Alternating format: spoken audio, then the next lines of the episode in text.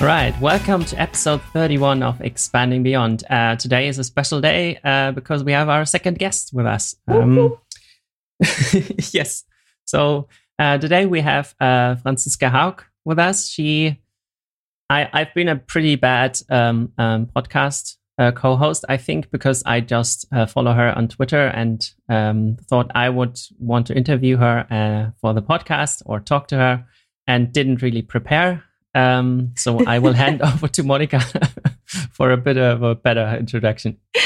Hello, everyone. Um, I'm also kind of bad too, in the sense that, like with you, Urban, I don't exactly recall how I came across uh, Franziska. I might, I think I might have seen her in some talks uh, on YouTube, or or uh, just happened to uh, stumble on her uh, Twitter profile and I just thought that it would be a, an incredible addition to my feed, to my uh, bubble, uh, exactly because she doesn't fit exactly my bubble.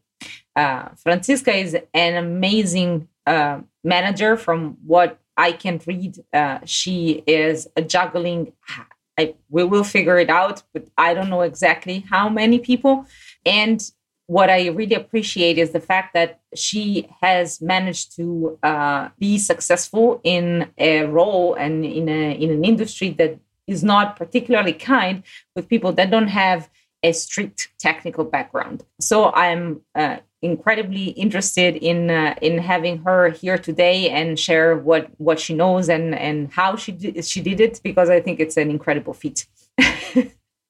Uh, so, welcome, Franziska. Thank you so much for being here with us today. Hello, hello. I'm super, super happy to be on the podcast. And uh, yeah, looking forward to our conversation. Franziska, would you like to uh, give our audience a, a, bit of a description of uh, who you are, how you, um, uh, where do you work, uh, and how did how did you get here? Of course, yeah.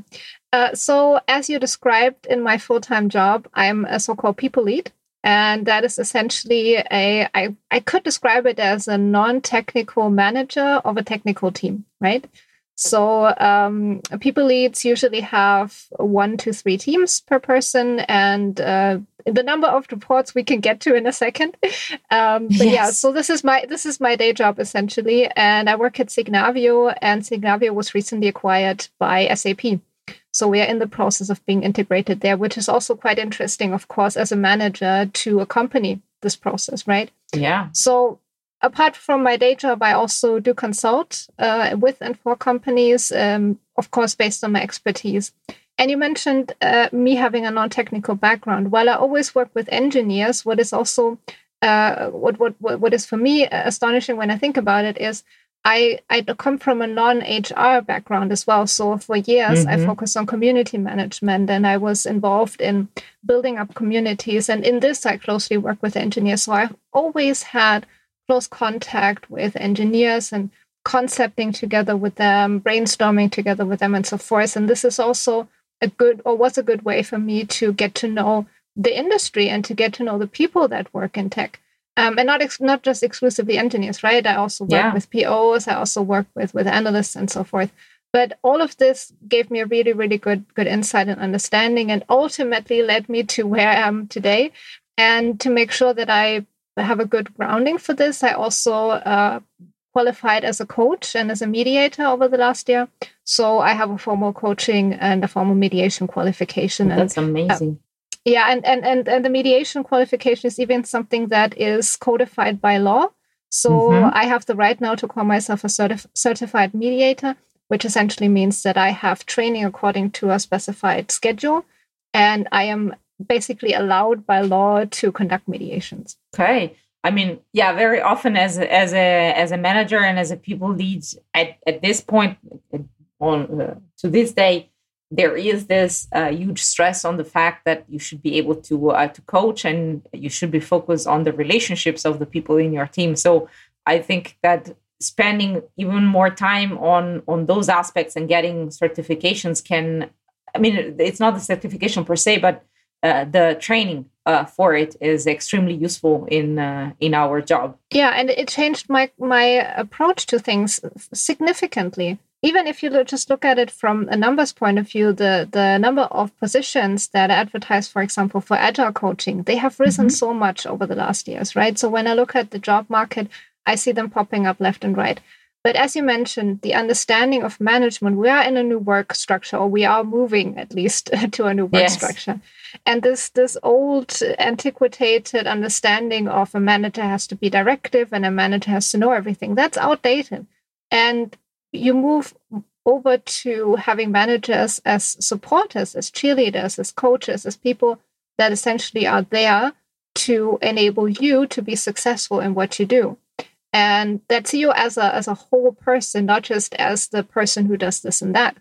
And because you bring your full self to work ideally you should do yes. that and having all these coaching techniques helps me immensely. And I always joke that I have engineers draw, right? But and and they do that. I mean, they do do architectural drawing, so it's not that new. Um, but it it helps so much to visualize things and to even think about things other than code because when you look at technical teams, they work, they, the, the collaboration is very close and you have to be yeah. very, very efficient in the collaboration. So coaching on that enables them to be better at it, right? Not that they are not good at it already, they are. Uh, but it helps them a lot to reflect on what their personal stance is, how that collaboration works with the other person, with the whole team. So every I, that is the part of my job that I enjoy immensely, mm-hmm. being able to support my people in their personal, individual progression, but also to support the whole team and collaborating better with each other. I've used the term um, non-technical. Would do you think that this is a is a good term to uh, to describe it as a as a role? Yeah, I, I do get that question quite a lot um, because we often have scenarios, right, where where people are put in sort of this corner of oh they're non-technical and it sounds like like it sounds like a bad description. I do feel okay with it. I think it's it's a good designation and it describes it well. I at times I describe myself as maybe a hands-off manager because when I talk to engineering ah. managers, like classical engineering managers, right? And we talk and we exchange about what we do, we we essentially to 80, 90% do the same things. The yes. only difference being that some engineering managers are heavily involved in delivery leadership, some engineering managers still code a little bit, uh, some engineering managers have other tasks and so forth maybe are a bit more involved in product there's like this this really good distinction there's a model um, that i recently looked at but essentially 80 90% it's about the people and it's about enabling the team. So there is a lot of overlap between a people lead and an engineering manager which is for me a kind of confirmation that um, a lot of the things we do you know essentially go into the same direction. Hands off manager probably describes it really well uh, but also uh, the terminology itself people lead. You are essentially a lead of people whether that's in one team or several teams and um, you need to have you don't need to be able to code or you don't need to be able to understand everything fully in order mm-hmm. to be mm-hmm. able to support um, and that's that's essentially i mean it's it's beneficial of course and you should kind of speak the lingo and understand the challenges uh, because obviously you're also the hiring manager uh, for the teams. So that's really beneficial. And I've made it my business to understand better in cases where I didn't. Um, but yeah, um, essentially, I see a lot of overlap. And it's at the end of the day, for me, this is very motivating to think about that. I guess that partially engineering managers feel the need to be technical because it's their own need. You are an engineer. That's why you got into the into the field. It's exactly what you were saying about uh, the lingo and the challenges because uh, how can you help people having better processes or um, collaborating better if you don't know exactly what they're going through i mean exactly not to the t but you get what i mean. And the lingo definitely is uh, is important. As a as a hiring manager it's uh, one of the things that probably helps you the most. Um, and I've I've seen it also as a kind of establishing people leads is is kind of the answer to two things that you're looking at in tech. And one of them is that it often in companies, management seemed to be the next step, the next career step, mm-hmm. right? You didn't have any IC careers. Uh, that was one thing and then the other step is you I, I i i've met a lot of amazing engineering managers in my lifetime people that could code amazingly and were amazing coaches on top of that and i was like wow this is this is so cool like how can you do all of that but that's essentially a striking gold Mm-hmm. Oftentimes, you don't have people that have this this whole profile, and they're not supposed to have that. They are supposed to feel comfortable, with, or they they are supposed to have the opportunities to have, uh, for example, IC careers. And with that, and having people leads and having people that have dedicated coaching experience and have a dedicated outlook on the people side of things, you essentially kind of also uh, reduce, well, not reduce, but you transform the responsibilities, for example, of lead engineers or staff engineers, right? Yes. And that, and that, I mean, I, I still closely work with them. Uh, without my functional leads, I wouldn't be able to, to, you know, do my job well. I need their input, um, and and they need mine, obviously. But essentially, having this role, you tackle a lot of the challenges that we have seen coming up over the last, let's say, five to 10 years, specifically when it comes to careers and specifically when it comes to enabling teams.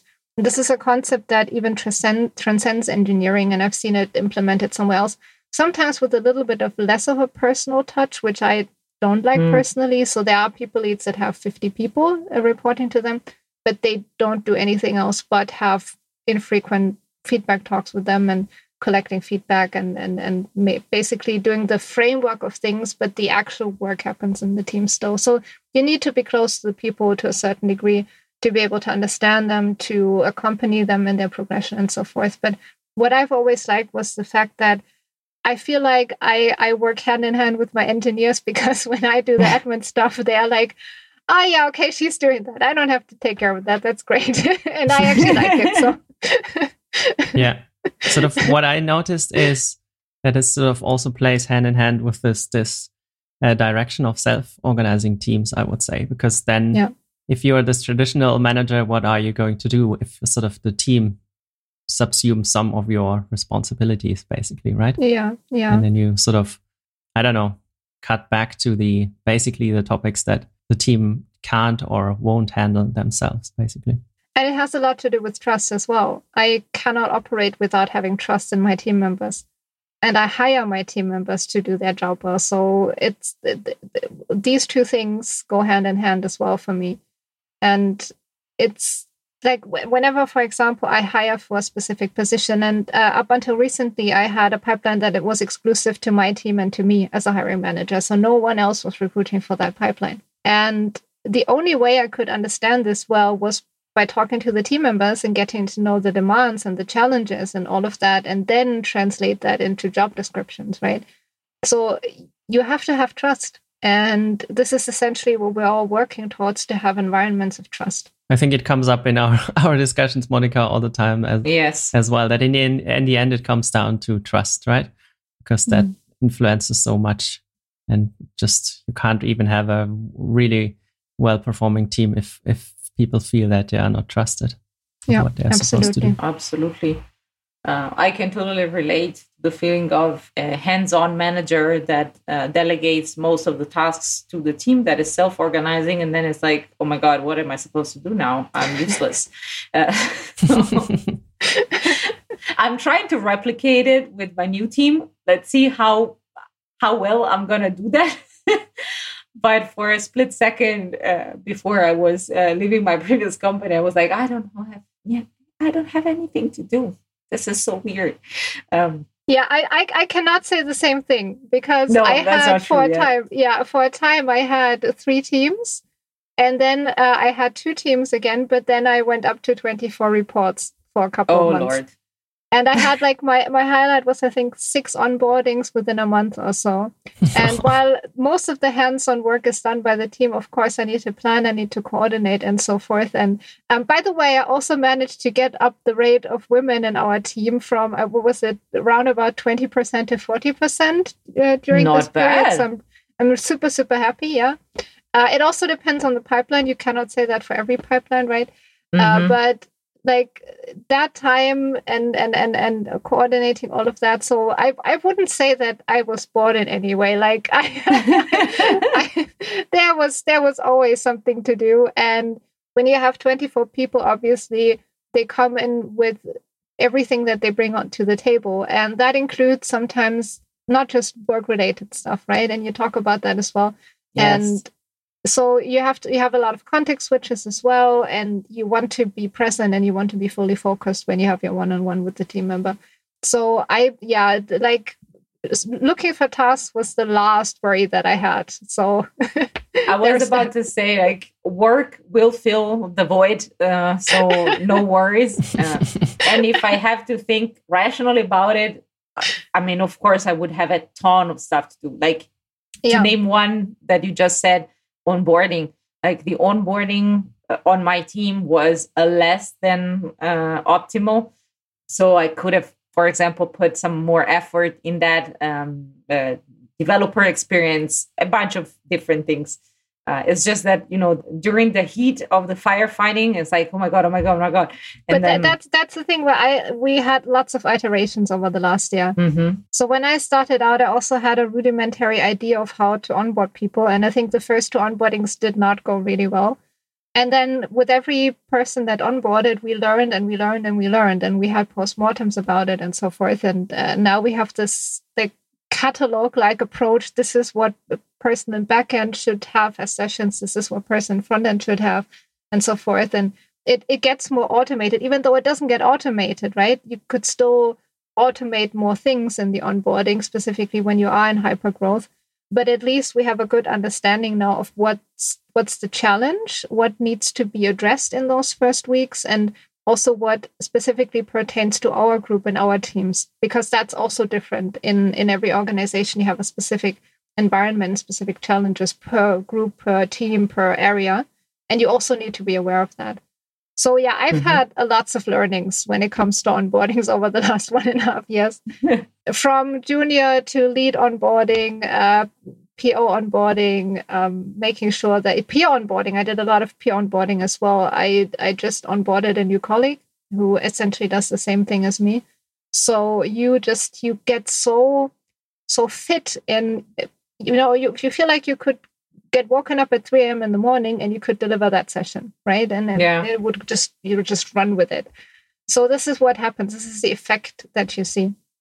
And I'm super happy that my teams were so flexible and so embracing of the process and embracing of the people that joined. And yeah, I cannot underestimate the pride that I have when when I think about that, how well they did over the last month, specifically being in remote settings, specifically while being in amidst a global pandemic and all of that stuff. So yeah, super super happy and super proud of my teams. Did you have a lot of support from HR in shaping this onboarding? I would say with us, HR is a bit more hands off when it comes okay. to engineering, but I've I've extensively exchanged with HR on other matters extensively. I, I, always say I would be lost without my HR business partner. Mm-hmm. She's the best. So yeah, big thank you to her. But what I what I find even more interesting, and that is consistently fed back to me by the new joiners, is yes, to have it super organized is really great. To have a plan for the first two three weeks, right? You have everything scheduled, everything. Uh, is is placed before you and you just uh, approach it. You have the intro sessions. You get to know the team members via them, and you also have one on ones with the team members you have introductions to the product. That's also important. Mm-hmm. You get to meet stakeholders that are outside of the team, depending obviously on your role and when and seniority. When I have a lead engineer onboarding, I tell them, hey, it's really good and, and beneficial for you to establish those relationships outside of the team. But the core thing that I always circle back to, independent of new joiner, independent of role, independent of seniority, is that sense of belonging that people have or not have in those first weeks. When they come on and yeah it's it, it, it's it's a consistent factor. I've had we probably you you had that too that people coming on and then they are afraid to take sick days in case they get sick in those mm-hmm. first weeks.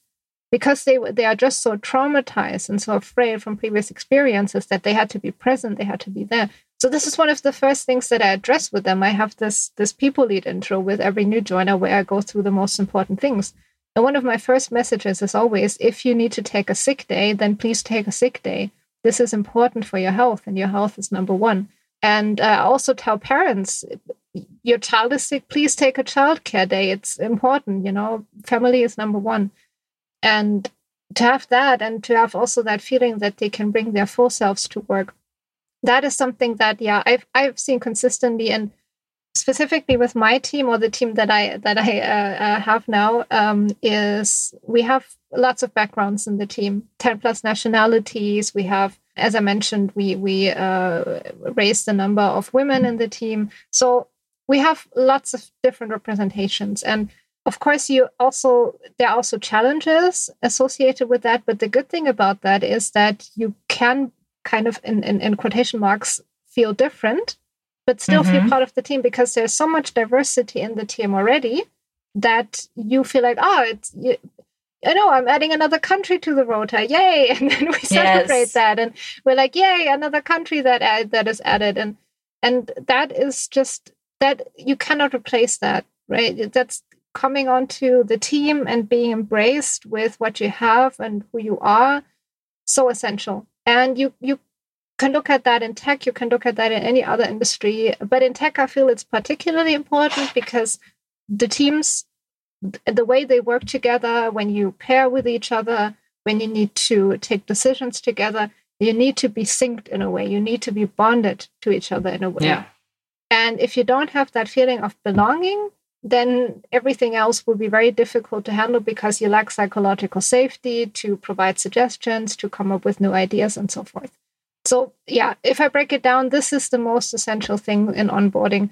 And I could probably give a lot of other examples and other, you know, scenarios where where it breaks down to a specific point or a specific experience that people have. But yeah, it's it's one of those threads that go through with every new joiner and every onboarding. And also very important for me, I have my experiences and I would want to have a feeling of being embraced when I come onto a new team it, it's it, again it, it goes back to what we were saying before about trust the sooner mm-hmm. I mean, usually teams go through this uh, four phases, right? Like, so whenever someone joins or leaves a team, there's this um, uh, forming phase, and then there's the storming phase. And you want the storming phase to be as short as possible. And in order to have that, one of the things you need to do is this during the forming phase to uh, encourage people to be uh, to become as close as possible because then the storming becomes really just you know some hiccups here and there but the underlying base of and these people respect me they accept me so we might not see always eye to eye but th- that's okay we still have to figure out how to communicate with each other but fundamentally there's a basic uh, layer of being humans that that uh, is there. Absolutely. Speaking of trust, um, you have a very specific uh, management style. Uh, Urban has uh, defined it as uh, empathetic. Um, yeah, this was sort of the when I read what you write on Twitter. This is sort of the, the thing that that stands out to me. That you really you're not d- just there to manage I don't know people so that they do their work, but you also look at the the, basically the human behind it. That's the sort of the the, the way I. It's, it's very. I, I, feel that very strongly when I when I read what you write. Oh, that moves me. Thank you. and it's yeah, it's it's one of the most important things in my life i would say even um, and and it comes for me it comes from a position i i have very traumatic experiences. I the the, the things that i've encountered in my career were very traumatic for me. And I've always felt that um, in in beforehand when I was leading functionally and now when I lead disciplinarily, I've always felt that people should feel comfortable. First of all, they should feel like they can be themselves, and, and not just feel that they they they come to work and they know they can be themselves. And I've had a lot of tough conversations on that topic as well because Monica, you just described it really well you come from different um, angles and sometimes you come to a point where you're like let's agree to disagree and that happens all the time and you still need to build that bridge but what mm-hmm. for me is is very important and um, we uh, use the terminology human centered leadership that's essentially what it's called human centered leadership and it has a, a, couple of characteristics to it that i wouldn't even say are exclusive to me like active listening uh, showing empathy as you mentioned Urban um, creating a sense of belonging, sending out those signals, uh, contributing to establishing psychological safety in the team. But what I would say is, I probably contribute my own specific magic to it, and that for me comes from the the motivation that I tick a couple of boxes when it comes to diversity dimensions. Mhm. And I have the experiences that relate to that. So I have a lot of shared understandings with my team members as well, because I can relate to what they have been through and I can signal to them that they can be safe with that. I have a I have a policy, for example, that let's let's suppose somebody is frustrated. They can come to my one on one and they can curse. I don't mind. And then I say, okay, you can curse for five or ten minutes, and then we'll just summarize, and then we'll go on the rational level again, and we'll look at it from the rational. level. But first of all, you can curse. I don't curse at work, but they can curse. That's my that's my policy. And some actually did use that opportunity, so they know that they can you, just phrase it as they see it and I will not judge them for it. But I will say is okay, you you let it out now. Let's break it down and let's look at it uh, with with like a rational eye, right? Let's let's look at all the facets and all the the, the dimensions, and then we'll we'll tackle it. And that's also, I think, one of the things that characterizes me. I'm very pragmatic at the end of the day. So you can go for fancy solutions, and sometimes that makes a lot of sense. But whatever works for the person works for the person, and everybody is an expert for Mhm. themselves. I'm not going to tell them, oh, you know, this is this is how you should do it, and so forth. I had a couple of people that came up to me and they shared with me that they are on the neurodivergent spectrum, or they they assume that they are on the neurodivergent spectrum. And who am I to tell them how they work?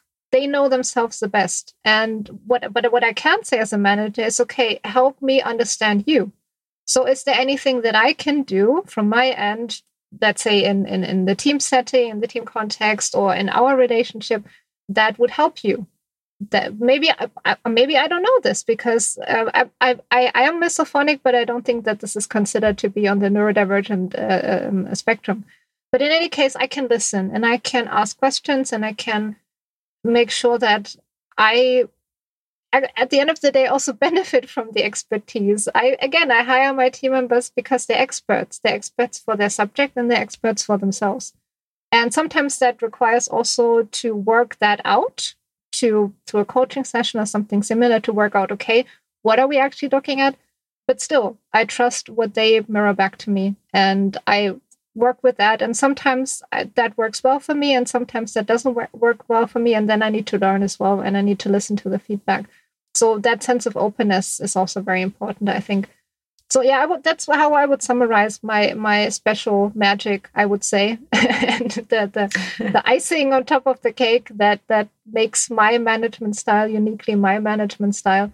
Um yeah and and from what i hear from my team members they appreciate it a lot. And i mean this is why we need uh, uh, diversity in our in our teams because then you have people that can relate better to uh, um, Yeah. the challenges that each one of us, no matter how air quotes normal we are, um, but each one of us has its own, uh, their own set of challenges, and uh, and when you have walked in someone else's shoes, it's easier to have this approach of wo- working together towards a solution instead of having this wall to wall and this is how you should behave. Yeah. But Monica, I need to jump in here. That does not take away from sometimes needing to take tough decisions. Um, I, I don't Mhm. want to say a hard leadership or a hard management style because I, I, I don't really like that word. But there will be scenarios and there will be situations where you have only a limited overview of information uh, or you have only limited understanding of something. Or there will be a situation where you have a lot of understanding and you still need, need to take a tough decision that is just as much part of management as uh, the good things. Yes. And these are the things that oftentimes managers, and particularly first-time managers, struggle with. That side, we need to see that too. So there is there's a whole range of things that you do as a manager, you do passionately, but you also need to do as a manager. And what you try to do is you always try to break it down to the decision that is best for the people involved. And if it if you have to narrow it down to a number to the most people involved. Uh, most recently, I had I had to actually over the last year I had to uh, decide which teams to hand over to new colleagues. Ah, And yeah. either way, you will disappoint people. Uh, people have built up a relationship with you. They have shared things with you. They have shown themselves to be vulnerable with you. You you then after a couple of months tell them well there's a new colleague coming and they will take care of you now. It's like oh. So in my case i looked at various factors. I think in in both decisions i had about 15 factors i looked at and i, I made it a little bit more analytical or systematic. Mm. and i looked at for example how many people would be affected uh, by the change and some some other factors as well. And that ultimately helped me in deciding where to go. But yeah it's we shouldn't underestimate that this in quotation mark tough part of management is there and it's absolutely part of the work. I mean to some extent it's still a job right? Yeah. Uh, so you still have to make those uh, calculations uh, considerations they have to be there.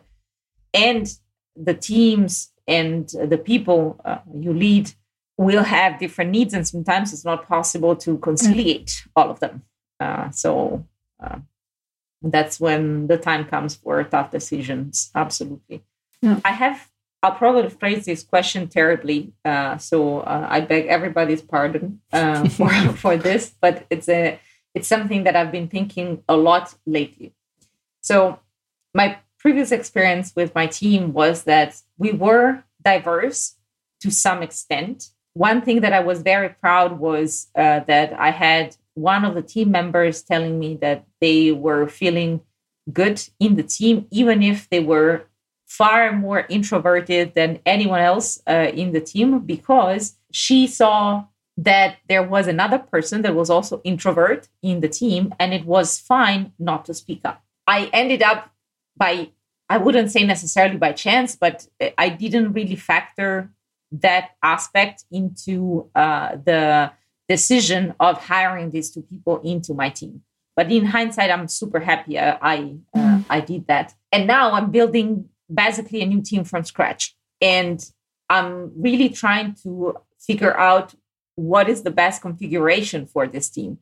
Who are the best people to hire in this team? I have faced a couple of people in interviews where I don't immediately click with them because we are we communicate even on so in, in such on mm. such a different register. And I always ask myself if I'm not, so I, I see it as, and this person might not be the best fit because the communication pattern is not where I want it to be. But then my question to myself is, am I really being honest about it? Is it because this person doesn't really click with me and with my way of interacting? Have you ever felt uh, this way, is there any advice that you can uh, give me and other people out there that uh, face themselves with the same question? Uh, when you described that, I was like, yeah, all the time, all the time. like when when you look at it with our hyper growth, I had I, I actually timed it and, and I took notes, but I had over the last month two to six interviews per week that I mm-hmm. led uh, either as co-interviewer or as as only interviewer. So you get into a specific routine, and th- this is the age-old questions of do I only people do I only hire people that I like, right? Um, mm-hmm. We we see this embodied, embodied, particularly in the startup world where you have what was the last number? I think.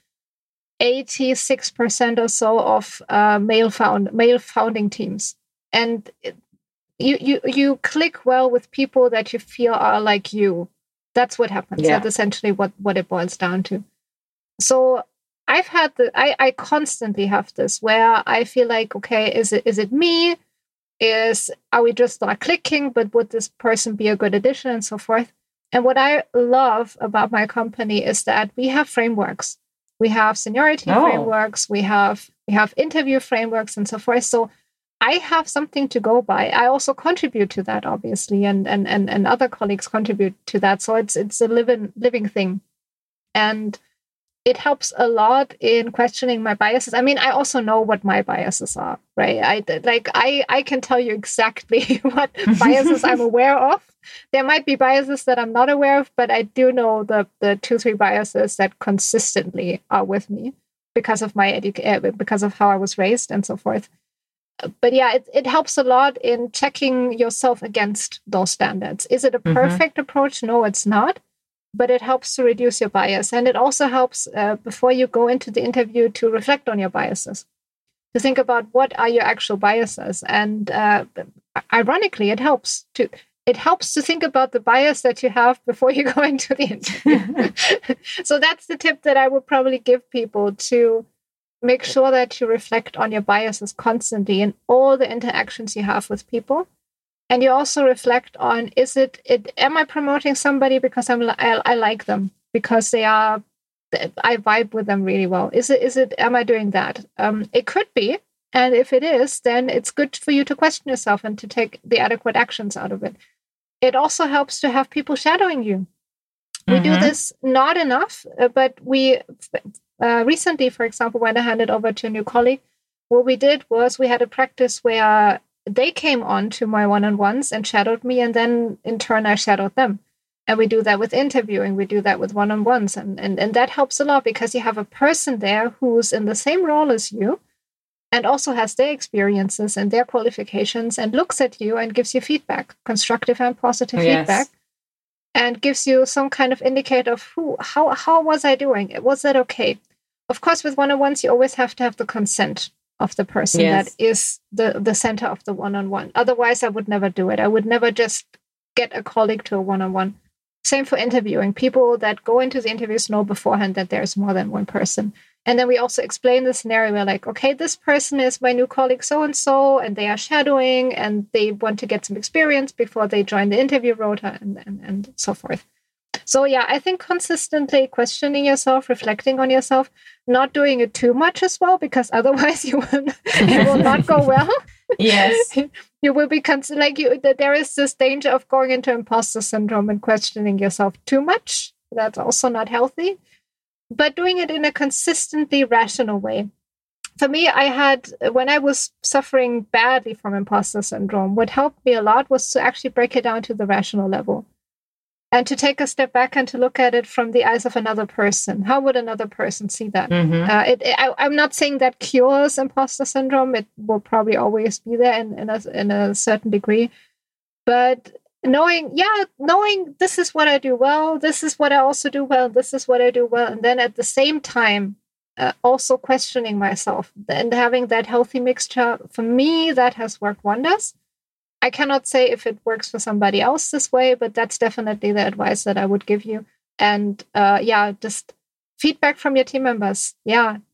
Again, yes. they're experts. They are the experts. They see you interacting with the team every single day. Get back to your team members and ask them, how was this? Give me constructive, give me positive feedback. And the thing here is, a lot of team members will not give you constructive feedback because, of course, you're the manager. I can't I cannot give constructive feedback to my manager. That's the general feeling. Mm. So you have you have to create an atmosphere where they feel comfortable to do so. And how do you do that?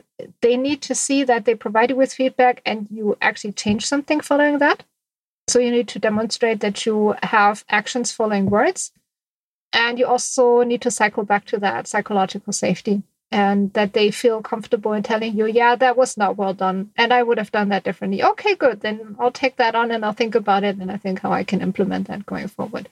So there are a couple of ways and means to create your own system of checks and balances inside a company, which is not a perfect system, but it works to a certain degree and ensures that the level of fairness is a bit higher than it would normally be.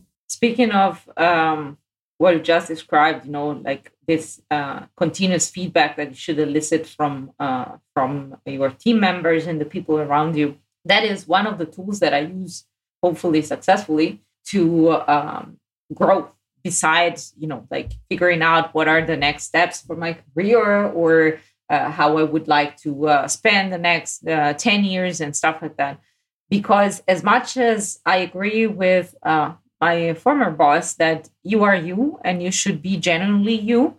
Uh, I also do believe that uh, in order to be introspective enough, uh, self aware enough, you have to take this bath of uh, humility, uh, like you just said today on, on, on Twitter, and accept the fact that what you do is not always the right thing. What other, what are the ways in which you um, grow, uh, in which you uh, you take care of your growth uh, as a person and as a leader? Do you uh, do you go about setting goals, or uh, do you have other frameworks uh, that that help you with that? I'm probably a really bad example when it comes to like planning growth.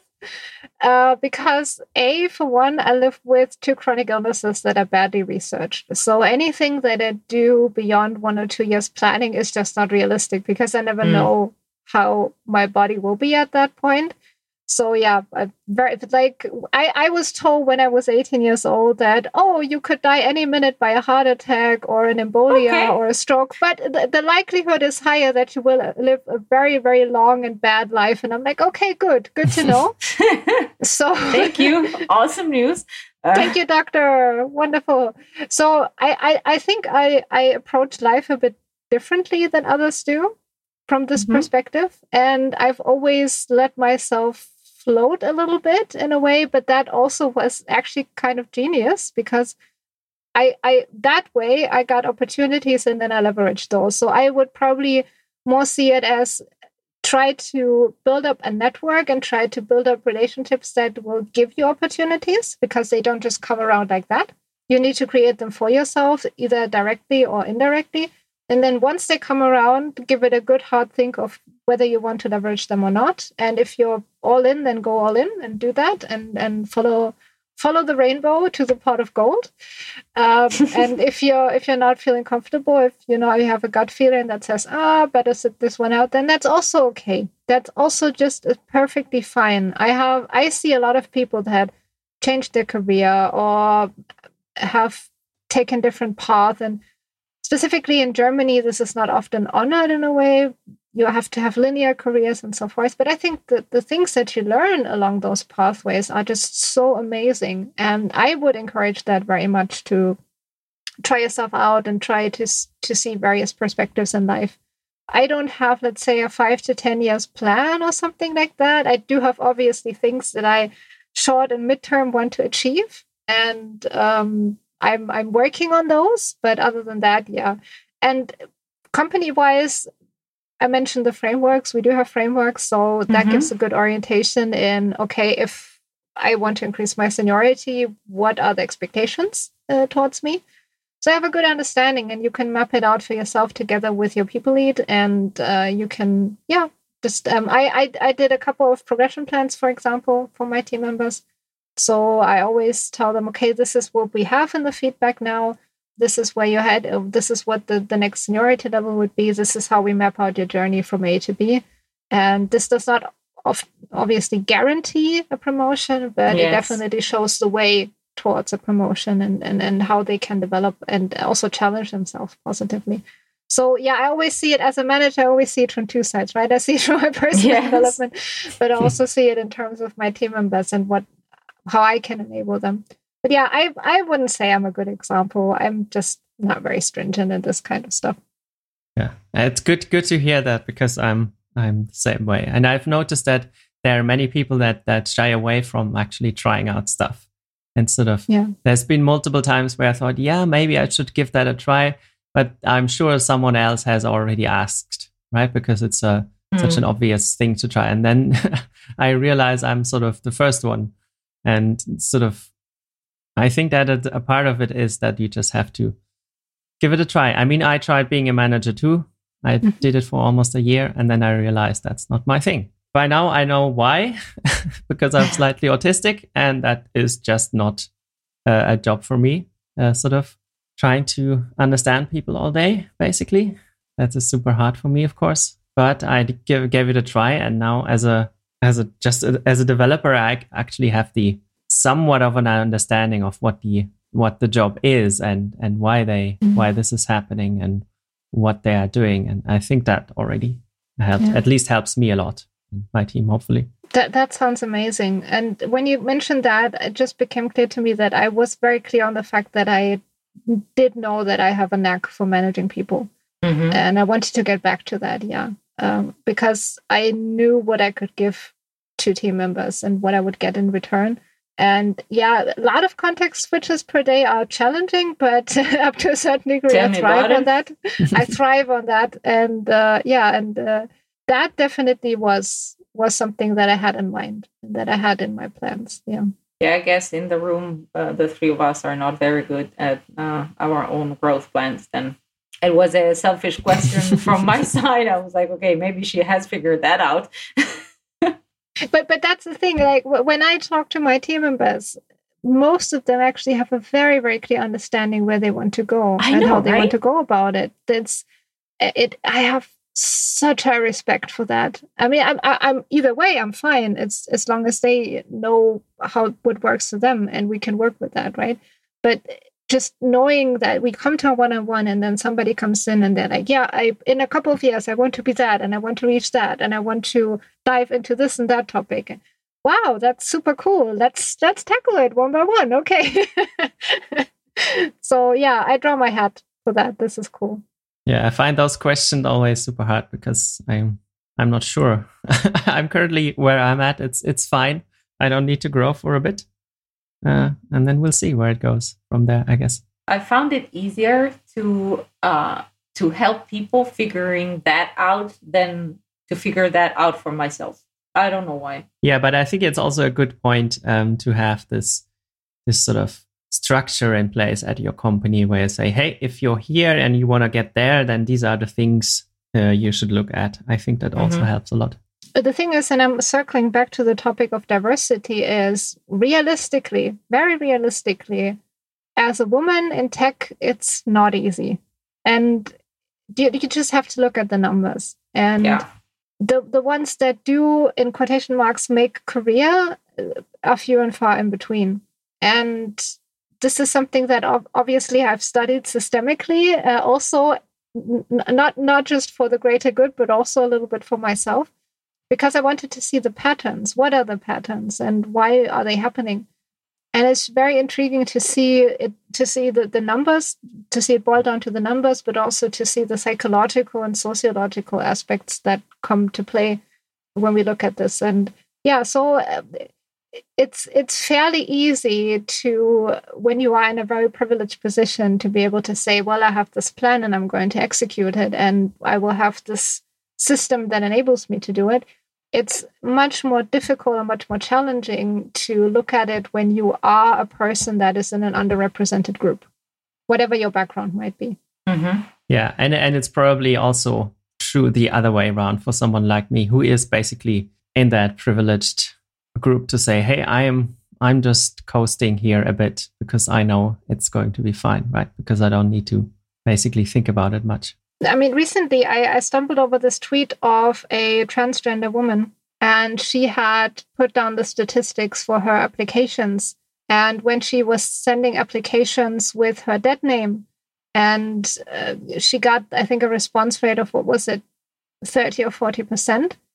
And Okay. then with her her name, her her actual name, of course, uh, it was it was abysmal in comparison. And then I have people talking a lot about it's a funnel problem and we don't have Yeah, enough sure. women in tech and stuff. It, it is a funnel problem, but not exclusively. It's you have to look at it from various angles and various sides. And I know the stories. Uh, I've I've have my experiences, and I can tell, yeah, it's it's tough out there. And there, there some have built up survival strategies and, and, and coping mechanisms and go through with that. Uh, others have found environments that enable them, and that's great. And then others just leave just leave that's that's a tragic thing they they change roles or they leave or they and and and that's where we have sort of this this double funnel problem at the beginning and at the end if you want to call Mhm. it the end or at least let's say at the the the, the later stages um, and that is yeah very fascinating for me to study. And i will probably dive into this for the next i don't know three or four decades. There is there is enough Yes. there's enough content to go through and enough information. And that also obviously powers me in my advocacy work because i can be a, a role model in what i do and how i mirror this back but i can also pave a path for other people whether it's directly through the power that i have or indirectly through my actions and how i influence others I mean, I guess we should dedicate a whole episode. That I would really like to do. A dedicate a whole episode to how do we increase the the amount of women into into our teams? Because I mean, my current experience is that guess who's again the only woman mm. on the team? uh, yeah. Yeah. Oh. I mean, it's the same on my team, right? There's one woman. Oh, a cl- classical sentence I often hear is, "Yeah, we have we have one woman on the team, and she's fabulous." yeah, no shit. Yeah, of course, she's part of the team. Why wouldn't she be good? Uh, so it's like you have to have this sort of underline, you know. But she's great. She's doing so well. It's like, yeah. yeah Otherwise, she wouldn't be in that position because exactly. probably she she has already faced some hurdles that other people haven't faced that that uh, came into this role. And that's also what i hear a lot right? Um like when when this starts well then are only women hired and so forth. No it's not. It's you create opportunities and then those opportunities are being used and everybody at least if you have fair processes everybody has to go through the same processes and pass those processes with the added uh, perspective of people in the processes also having bias.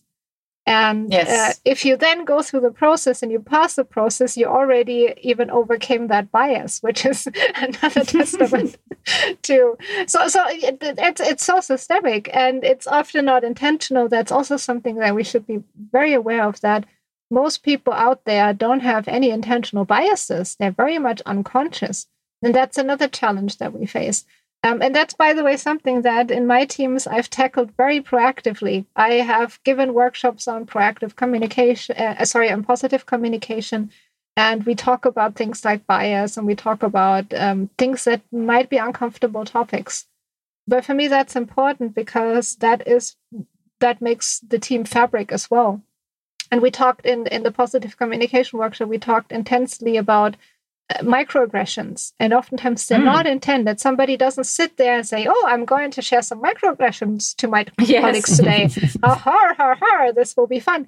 This is not how it works. It just your socialization and everything that you have been raised with and impacted upon with that makes you who you are and how you express yourself. And it's in 80 90% of cases it's not intentional. But it's still perceived as something that is a microaggression and that can then negatively impact. So, feedback and mirroring with each other and thinking about that, reflecting, it all circles back to the same mechanisms again. But it does help. It does help a lot in making yourself aware of your conscious and unconscious biases that you carry with yourself. And it, while it's not perfect, it at least levels the playing field a little bit. Let's put it yeah. that way.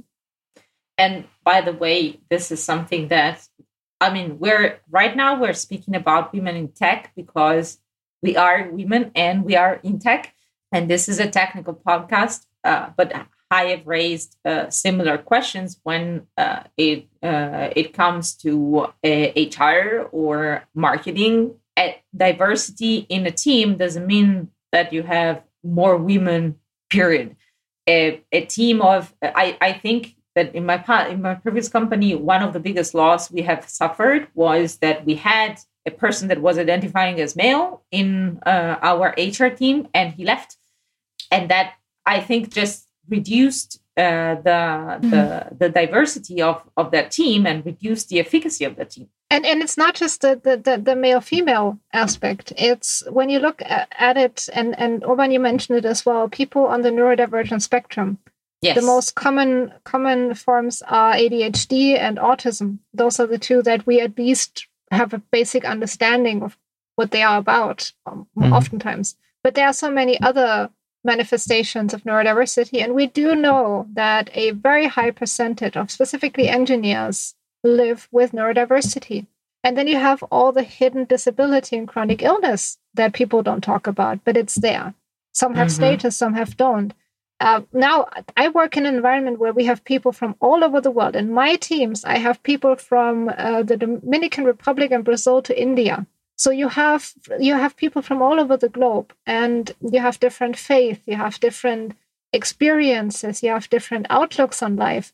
And when and, and particularly when when people, let's say from other continents, come to Europe, how would you feel when you come to a team and everybody is let's say german right and then yes. whenever you're not there they speak german to each other and you're the only one or, or and then oh let's let's generously switch to english when the person yes. joins it's also not cool it's also not cool so there are a lot of other dimensions uh, ageism is a big thing in tech. Big, big thing.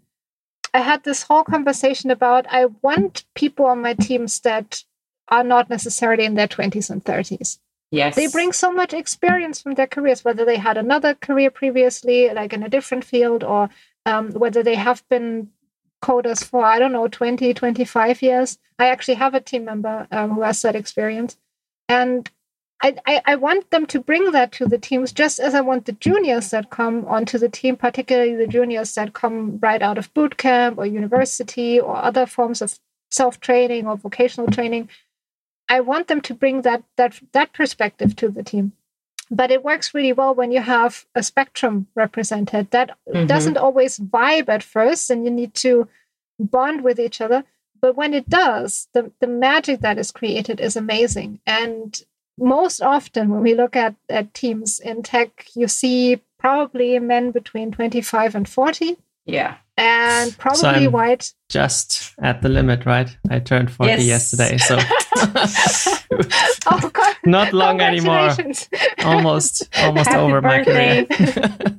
so so now now Urban, you, you will you will look more attractive to recruiters because you represent a different age group, right? Uh, so you will get nice. more, more messages hopefully i don't know but it's like I'm, I'm talking about that but the, the, the topic is serious and and particularly when we look at how technology is evolving and how, how quick there are new i don't know frameworks coming out and all of that good stuff yes it is moving very quickly but you want to have a certain level of experience in the team as well but you also want to have fresh perspectives. You want to have the whole spectrum represented. Yeah. Yeah. And I mean, it, sort of in this industry, it's not like, I mean, essentially nothing new has happened since the 70s from a technology perspective, apart from the computers getting sort of catching up to the sort of theoretical background, right?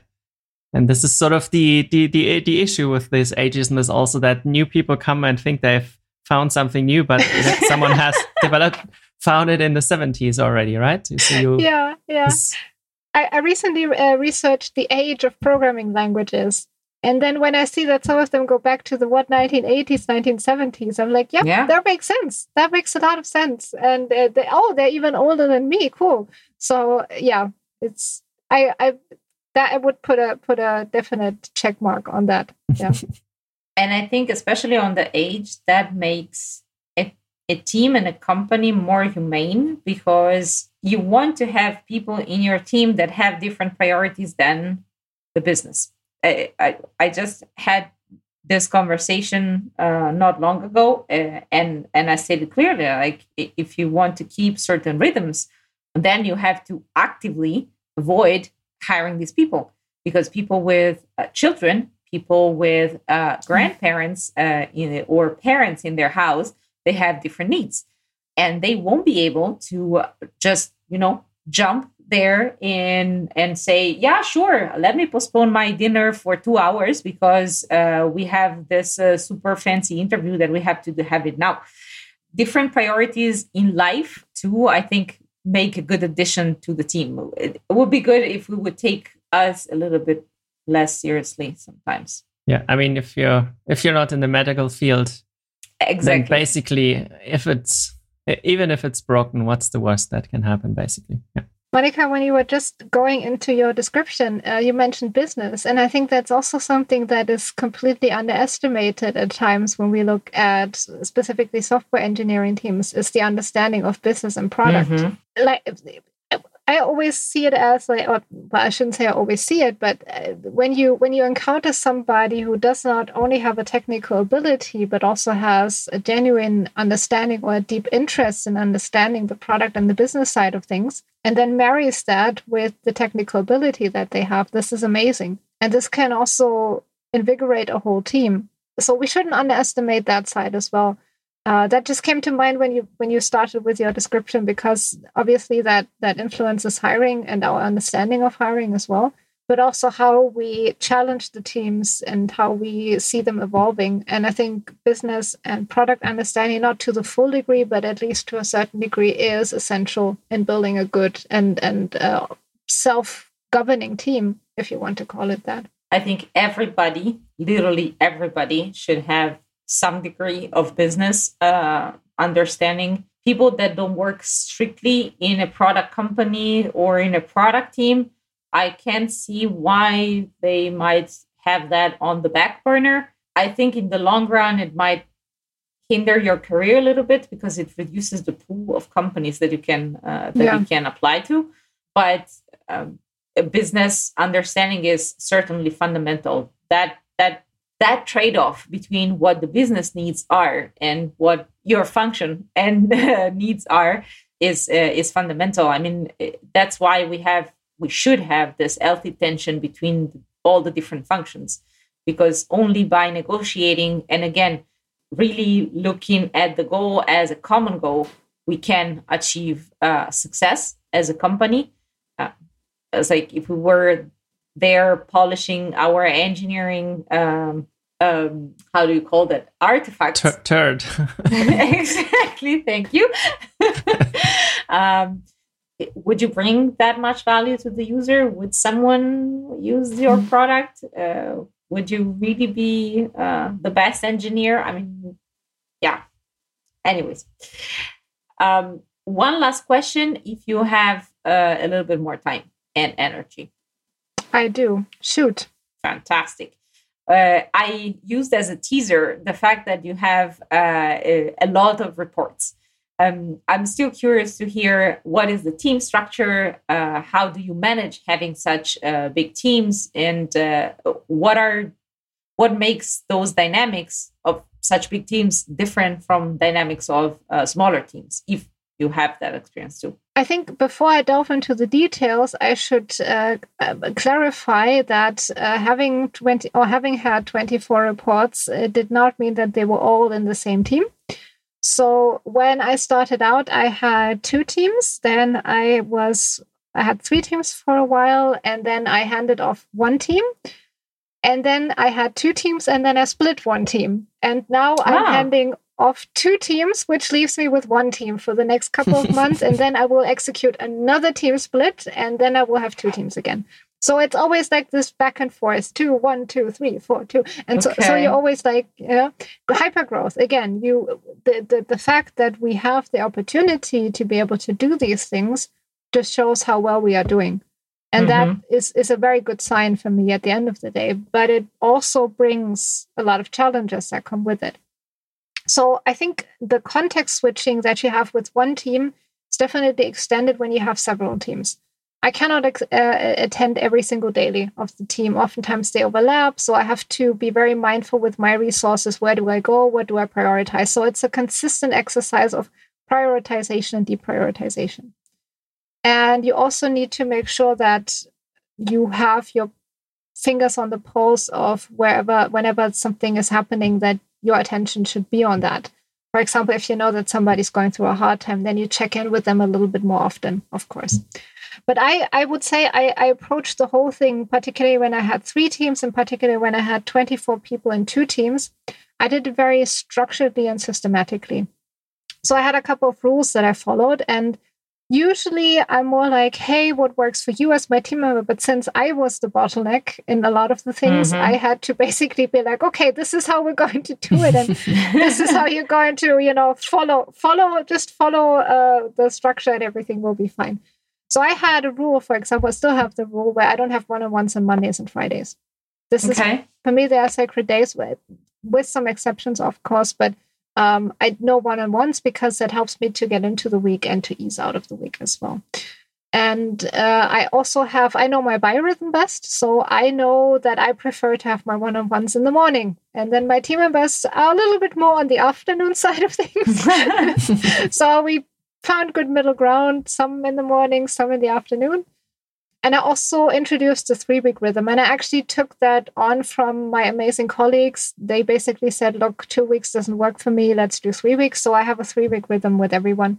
And I'd rather have a longer one on one every three weeks than have a sync every week and not mm-hmm. have sort of that focus on the person. It's sometimes things build up, yes, and it's better to address them in between. So I'm always available still. So even if you don't have a one on one with me, you can send me a question and I'll get back to it when I can. Um, and I'd rather, and I also tell my team members if there's something on your mind, if there's something that you need to address, please don't wait. Tell me tell me in the chat give me a little context and then i might even be able to research a little bit on that and and come prepared to our one-on-one. So i i basically set up this whole structure where my schedule my calendar is optimized to the t. Like this is mm-hmm. that's where, super important. Yeah I had like a colleague of mine uh, once said, uh, Franziska is very structured in this. If she says she has 45 minutes for you, she has exactly 45 minutes for you. so this is essentially how it goes. And I have obviously my times where I usually don't have meetings unless it's an emergency. So I like to have not have meetings after five o'clock. So this helps a lot. And then you need to be very strategic with what are the current team topics. And again, you need to prioritize. Is does a team have a little bit more coaching necessity? Then you prioritize that team for a while. once you see that things go back to a good level, you then turn your attention a little bit more towards the other team and so forth. And while this is all going on, you obviously also have the onboardings, yeah, you're consistently hiring and so forth. So for me, I think the magic is in having the like very personal exchanges with all of my team members, but also with the stakeholders. Because I would be nothing in my role without the functional lead input. And I, of course, rely on my peers to provide me with information and context in the organization. So, to make sure that there is a good balance between enough exchanges, but not too many exchanges, but then making those exchanges qualitative. I think that's mm-hmm. where, for me, my whole like my my my planned out schedule is one thing and then that's the magic that comes on top of that. But i also and i have to underline that i also realized it was a lot and i was working a lot and that's why i said i need to scale down for a while. And i talked to my manager and uh, it, now we have a, a plan where a new colleague takes over one of my teams which means that i can scale down for a while and then I build up in turn. I build up the the uh, next team that we have that is coming up. So it's a it's a give and take, I would say, and you need to have that network in the company, that network of peers as well that support you, be it for those kind of things, or also be it for things where you have a challenging scenario and you need some supervision. You just need to talk to a person yes. about that that has gone through similar things and can listen to you and not come in with this classic stance of I'll I'll tell you how to do it, but does it in a coaching way and ask the right questions so that you can find your own path and your own orientation. So we do this a lot mutually, and I think this is also very very important to have that um, yeah that structure and that that support system that network within the company and yeah and always focus on that that good relationship establishment with whomever you are interacting with be that person in your team, be that a peer, be that your manager, if it's qualitative, you will have great results. And most often, some follow ups after one on ones. Yes, it's like one on ones always without a follow ups. That's for sure. yes.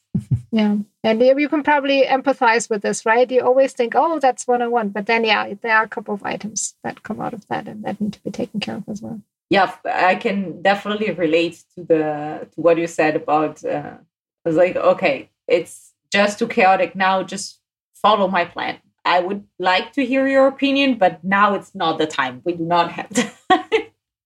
I mean, I I always make time for that. If somebody says to me, Franziska, I need open ears and I need yes. half an hour with you, I always make time because I know it's important the only I actually have to encourage my team members to take that time. I have to be like, if it's important for you, so let's set up a meeting. But I don't want to infringe upon it. No, no, no. Let's set it up. Let's set it up, and exactly. it always proves to be right.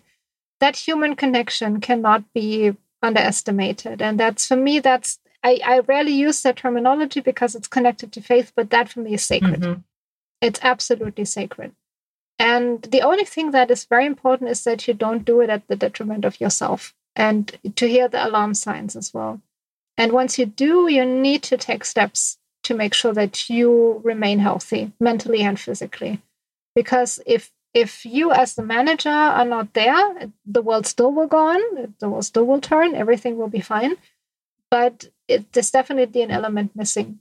And it, that that's why you should always prioritize that first and that's i think one of my my mantras for the second half of this year to be very mindful of that. Thank you for noting that. I can relate to that too.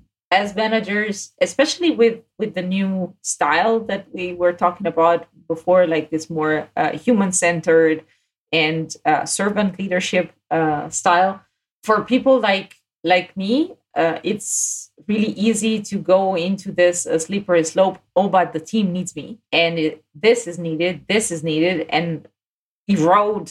I mean, the, the, the, literally the ground I stand on. And I totally agree. If you tip, things will work out for a while, but then something else has to uh, has to happen.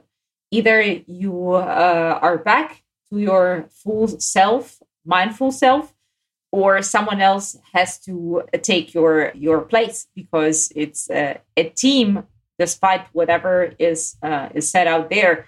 Teams still do need this kind of orchestrating work this uh, care for the people in the team. Uh, teams should be autonomous true but you need a gardener for uh, making them really really effective.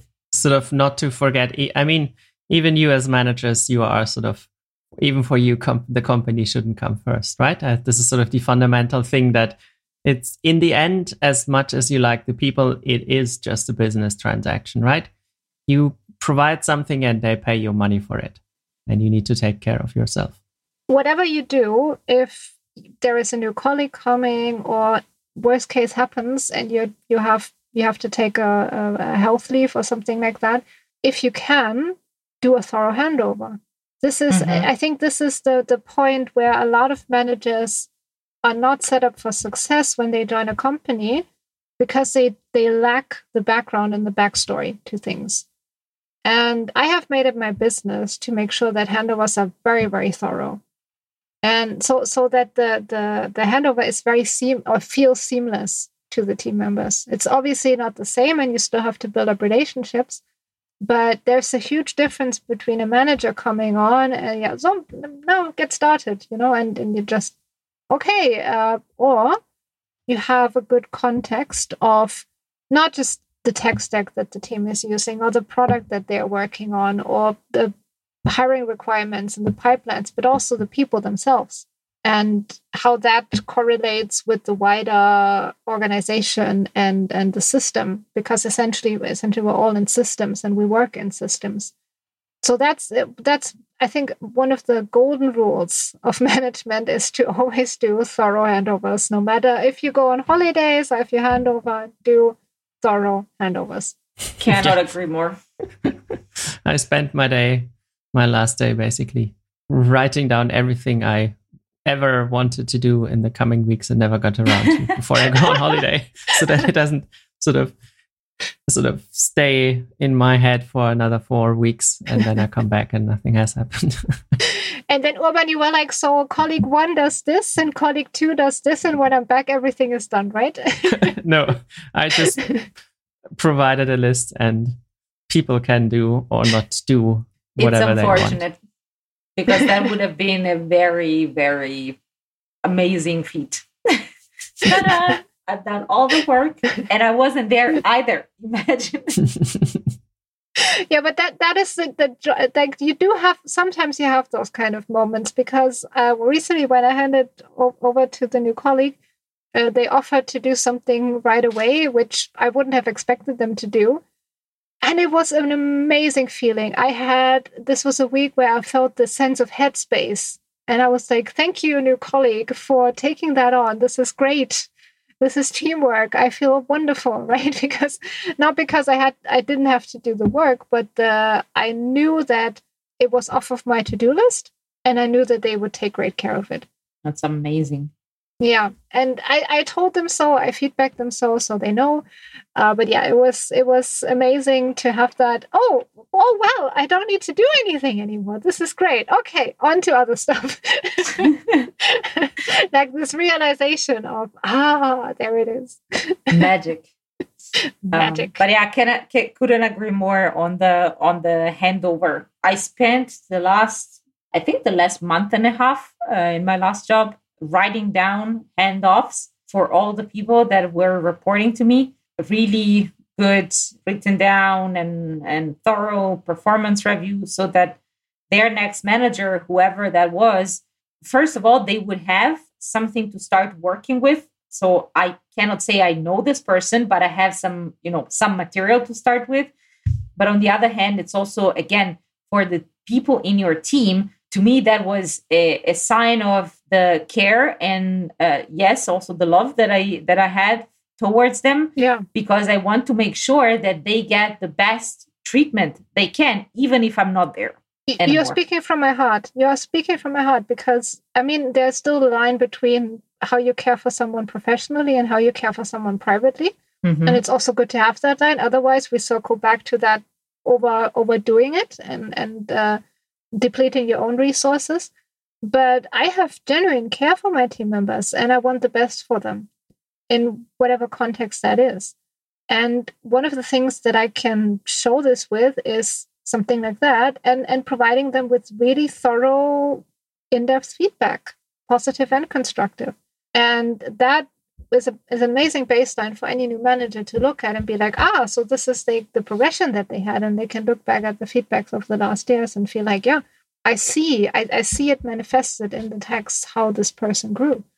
And yeah, it, it gives them a much, much better sense for the for the individual.